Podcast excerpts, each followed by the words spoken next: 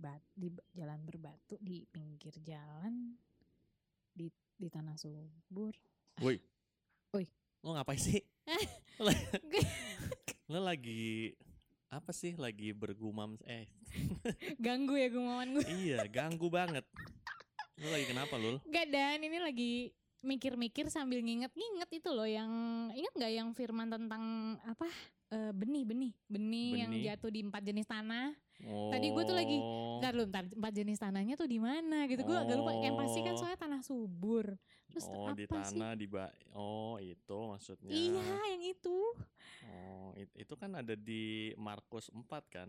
Oh Markus 4 ya? Nah Ayatnya tadi ada di gue Markus 4. Markus 4 coba coba bentar deh. Gue lupa soalnya tadi ayatnya di Hmm. mana makanya kayak gue sambil nginget-nginget sambil nyari-nyari ini di mana sih? Nih bentar ya coba gue Hmm. buka dulu Markus Ya udah, coba. 4. Oh ini nih ya. Markus 4 ayat 3. Coba gue baca bentar ya Dan. Ya. Eh, dengarlah adalah seorang penabur keluar untuk menabur pada waktu ia menabur sebagian benih itu jatuh di pinggir jalan oh pinggir jalan lalu datanglah burung dan memakannya sampai habis sebagian Hmm. jatuh di tanah yang berbatu-batu oh tanah batu gue tuh mikir kayak tanah batu apa batu-batu sih Hmm. Terus yang tidak banyak tanahnya. Lalu benih itu pun segera tumbuh karena tanahnya tipis. Tetapi sesudah matahari terbit, layulah ia dan menjadi kering karena tidak berakar. Sebagian lagi jatuh di tengah. Oh iya semak duri woi, lupa gua. Ampun. Semak duri lalu makin besarlah semak itu dan menghimpitnya sampai mati sehingga tidak berbuah. Dan sebagian jatuh di tanah yang baik. Nah ini yang tadi gue bilang tanah subur, tanah subur.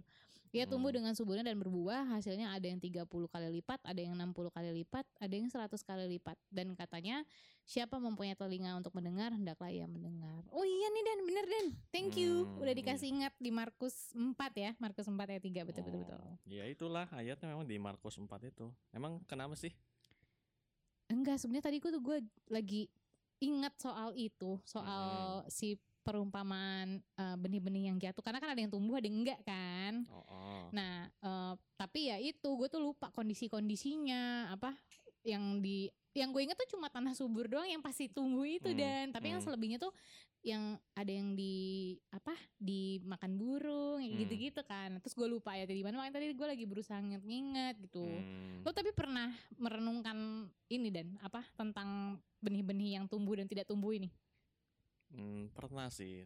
Dan kalau gua boleh tebak apa yang menjadi kebingungan lo saat ini, Mm-mm. mungkin adalah kebingungan yang sama yang waktu itu pernah gua renungkan Yang mana yang mana tuh? gitu. Jadi mm, pas baca ayat ini kan emang sebenarnya ayat ini terkenal banget kan Mm-mm, mm-mm. dan sering ketika kita sebelum mendengarkan firman Tuhan terus Mm-mm. kita quotes tuh Tuhan siapkanlah hati yang subur Tanah gitu kan iya, tanah iya. hati yang Bajak subur tanah hati kita sehingga Bajakan subur tanah hati ya, ya, subur benar. supaya ya benih firman yang nanti kita bakal dengar yang bakal ditanam di hati kita tuh tumbuh Yes, betul. gitu kan. Hmm. Nah, tapi kan sebenarnya ada kondisi-kondisi tanah hati yang lain kan. Mm-mm, mm-mm. Seperti ya tadi itu tanah eh, tanah yang berbatu-batu, Mm-mm, kemudian yang mm, apalagi semak duri mm-mm. gitu kan yang di pinggir jalan gitu kan.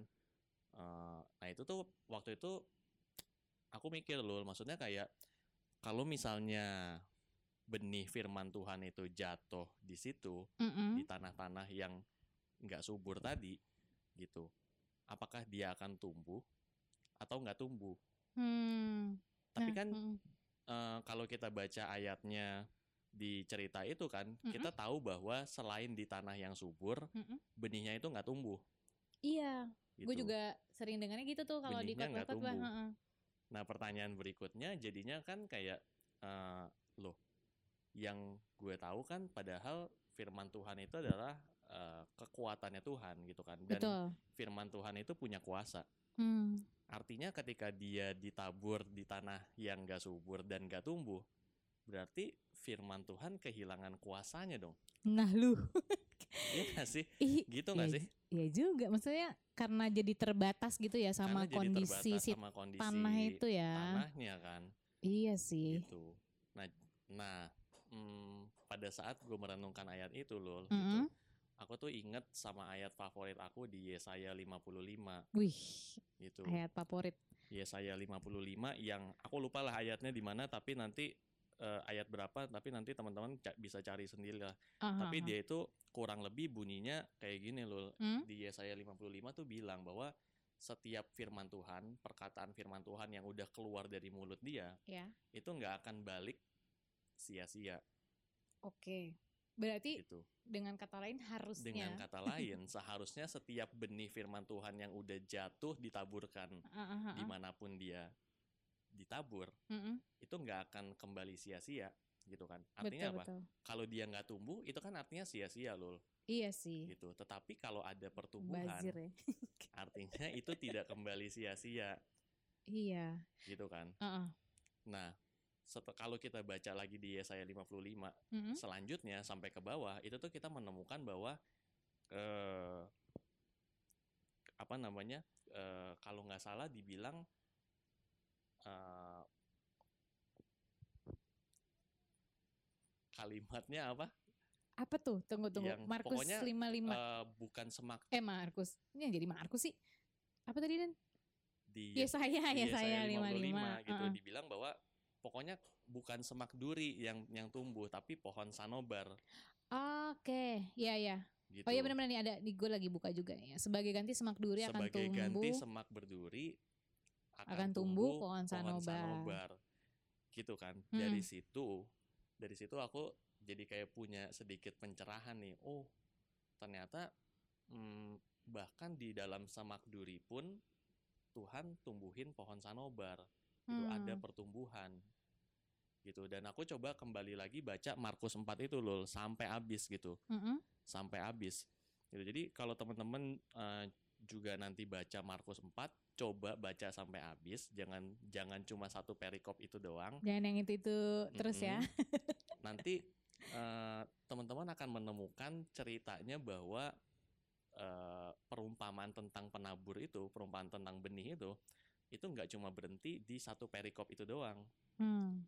di perikop yang di bawah-bawahnya lagi kita akan menemukan bahwa eh, pertumbuhan si benih itu itu terjadi bukan karena usaha kita tetapi itu terjadi begitu saja Hmm. gitu itu tuh kayak menggambarkan bahwa sebenarnya pertumbuhan itu terjadi bukan atas usaha manusia tetapi atas usaha Tuhan sendiri melalui Roh Kudus Hmm. gitu sampai mhm. eh, ini juga salah satu ayat yang yang sering kita ketemu juga yang di situ dibilang bahwa hal kerajaan itu seumpama biji sesawi Oke. ya kan ingat Mhm. tentang perumpamaan itu kan itu ada di Markus 4 juga itu Hmm. ngomongin soal benih juga jadi hal kerajaan itu seumpama biji sesawi yang Oh, oke. ditaburkan di tanah memang biji sesawi itu paling kecil tapi begitu ia ditaburkan ia tumbuh jadi lebih besar dan burung-burung bisa bersarang di dalamnya gitu Iya.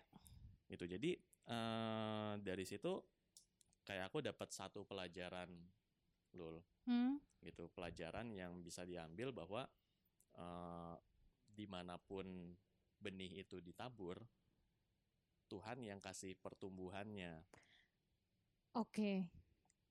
Em, iya sih ini kan sambil sambil kamu ngomong kan ini aku juga cek di di Alkitab ya. Tadi kan Iya. ada Markus 4 sih benar semuanya ada di ayat. Mm-mm. Eh, kalau teman-teman nanti mau cek ada di Markus 4 ayat 26 sama yang biji sesawi itu di Markus 4 ayat 30.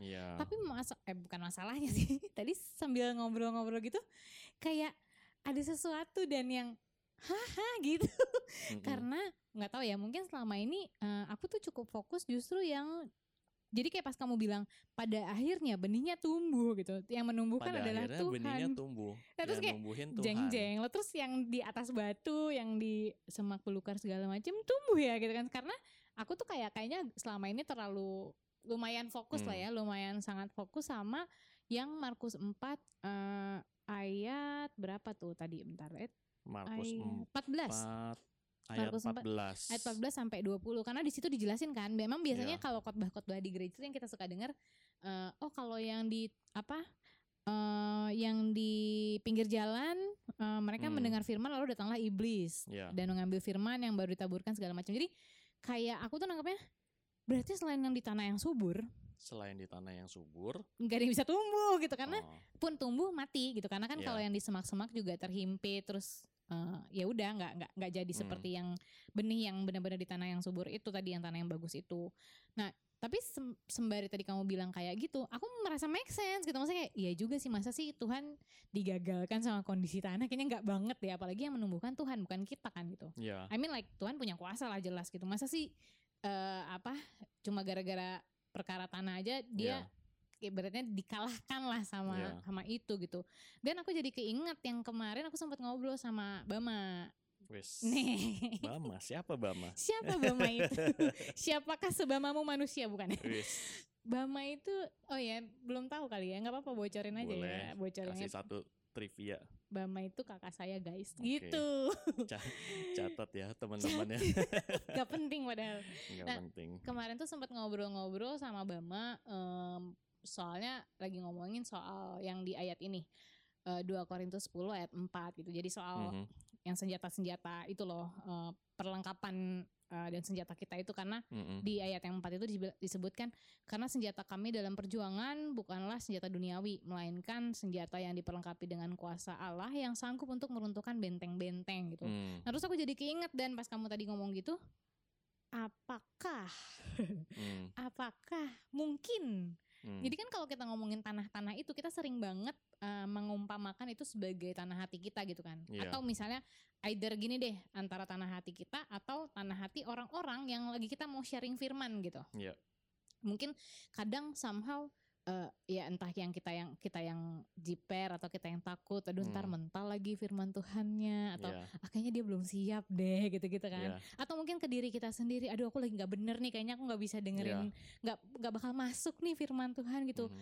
Mungkin awalnya kelihatannya kayak gitu kali ya seperti Iya. yang tadi disebut di tanah-tanah itu ada yang dimakan burung Iya. ada yang tumbuh tapi cuma nggak berakar gitu Iya. yang kita lihat kayak gitu tapi kalau kita baca tadi yang di 2 Korintus 10 ayat 4 sebetulnya firman Tuhan itu bisa meruntuhkan benteng-benteng betul which means mau sekeras apa pun pertahanan yang kita punya gitu di Iya. dalam diri kita atau misalnya teman-teman yang lain yang kita lagi mau coba sharing firman ya lama kelamaan kalau tiap hari ditabur ya runtuh juga nggak sih gitu Iya. si benteng pertahanan itu gitu benar sehingga pada akhirnya yang tadi kamu bilang akan tumbuh juga ya gitu kayak mungkin kita kadang terlalu ini kali ya menunggu-nunggu kapan saat yang tepat gitu untuk benar bisa sharing firman gitu ke tanah hati yang oh, harus subur dulu nih biar bisa Iya. tumbuh gitu gitu nggak sih Dan? Karena sebenarnya ayat yang barusan kamu share loh yang 2 Korintus tadi, 2 Mm-mm, Korintus 10 mm-mm. ayat 4 itu tadi, Mm-mm. di mana eh, kuasa senjata Tuhan itu meruntuhkan benteng-benteng, Mm-mm. itu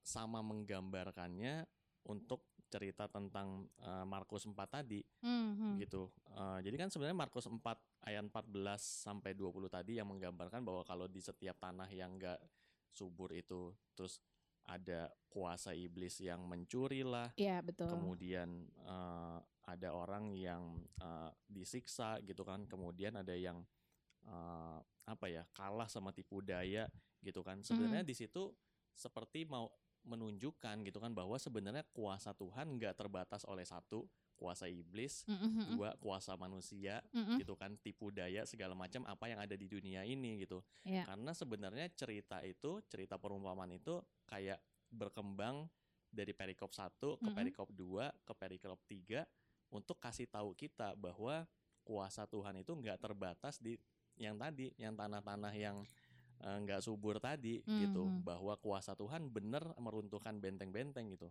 Iya iya. kuasa benar. Tuhan lebih daripada kuasanya iblis gitu kan Iya iya. kuasa tipu daya yang biasanya kayaknya kita kalah gitu kan Mhm. ya benar juga sih kalau kita eh, terima terima firman Tuhan lalu kita nggak melakukannya atau kita eh, kalah sama tipu daya seolah-olah kayak firman itu nggak tumbuh tapi percayalah bahwa sebenarnya firmannya yang punya kuasa bukan kita yang punya kuasa untuk Iya. menumbuhkannya tapi firmannya yang punya kuasa untuk menumbuhkan kita jadi berbuah gitu Iya iya. Mhm. gitu itu sih yang yang yang aku eh, belajar banget gitu jadi dari sini eh, kalau dari sisi di mana kita menyampaikan firman Tuhan itu bukannya kita milih-milih oh ya tadi yang kayak eh, lu bilang lu Iya, gitu iya. kan kita milih eh, kayak kita kita cuma mau kasih ke orang yang tanah hatinya udah subur aja gitu supaya itu bisa Hmm. bertumbuh padahal sebenarnya hmm, kita nggak bisa mengontrol kan tanah hati setiap orang kan Yes. ada yang berbatuan, ada yang pinggir jalan, ada yang semak berduri, gitu kan. Dan semuanya punya potensi untuk bisa firman Tuhan bertumbuh di situ. Iya betul. Karena lagi-lagi bukan kuasa kita untuk menumbuhkannya, tapi Iya. firmannya itu sendiri. Ibaratnya bagian kita mah menabur mah menabur aja Bagian gitu. kita menabur menabur aja gitu, nggak usah ribet sama menumbuhkan. Nggak gitu usah kan. BM ya. Nggak usah banyak BM gitu kan. gitu. iya Ya. ya bener-bener. Ya aku rasa itu sih yang yang aku dapetin dari pelajaran tentang perumpamaan Perumpamaan. benih. Benih dan tanah-tanah ya. Ini luar biasa loh dan orang barusan eh padahal gue awalnya cuma kayak bingung lagi inget-inget itu tanah mana aja tiba-tiba sharingnya berkembang berkembang. ternyata oh ternyata lagi-lagi nih biasa eh, udah soalnya udah cukup biasanya suka- seringnya kan gitu ya seringnya Ya. tuh ya masalah apa namanya yang ini yang gak subur tuh ada ibaratnya ya, jadi terenggut lah gitu sama kuasa jahat gitu tapi Hmm. ternyata gitu kalau kita baca sampai bawah sampai selesai eh, itu pun akhirnya benihnya bisa tumbuh gitu tapi benar Iya. juga sih eh, bahwa ya pak kayak ibaratnya kan tanah hati kondisi orang or- kondisi tanah hati orang-orang tuh kan beda-beda kan Beda-beda. kayak siapakah kita menentukan kalau ditabur sini Iya. nanti nggak tumbuh lagi kalau di sini Iya. nanti dimakan burung lagi Di Ya. sisi kita sebagai yang menerima firman Tuhan pun jangan Ya. merasa bahwa tanah hati kita lagi tadi nggak kan nggak bener ya lagi nggak bener. Gue nggak layak nih nerima firman Tuhan gitu kan. Mhm, gue nggak bisa nih nggak bisa gitu. Padahal bukan lo yang bisa gitu kan. Firman Iya, Tuhan yang bisa gitu. Iya, iya. Oke dan luar biasa Oke. sekali. Eh, udah kali ya kita ngobrolnya udah panjang banget dari dari galau-galau gumam-gumam sampai eh, bahas-bahas ayat yang selama ini mungkin kita nggak baca sampai beres. Eh, thank you udah sharing gitu ke gue juga ya dan jadi Ya, gue jadi merenungkan juga sih gitu biar lain kali nggak ada takut-takut orang ragu-ragunya nih kalau misalnya mau mendengar ataupun mau memberikan firman Tuhan. Ya. Oke, see you on the next episode. Oke, Bye bye-bye. bye.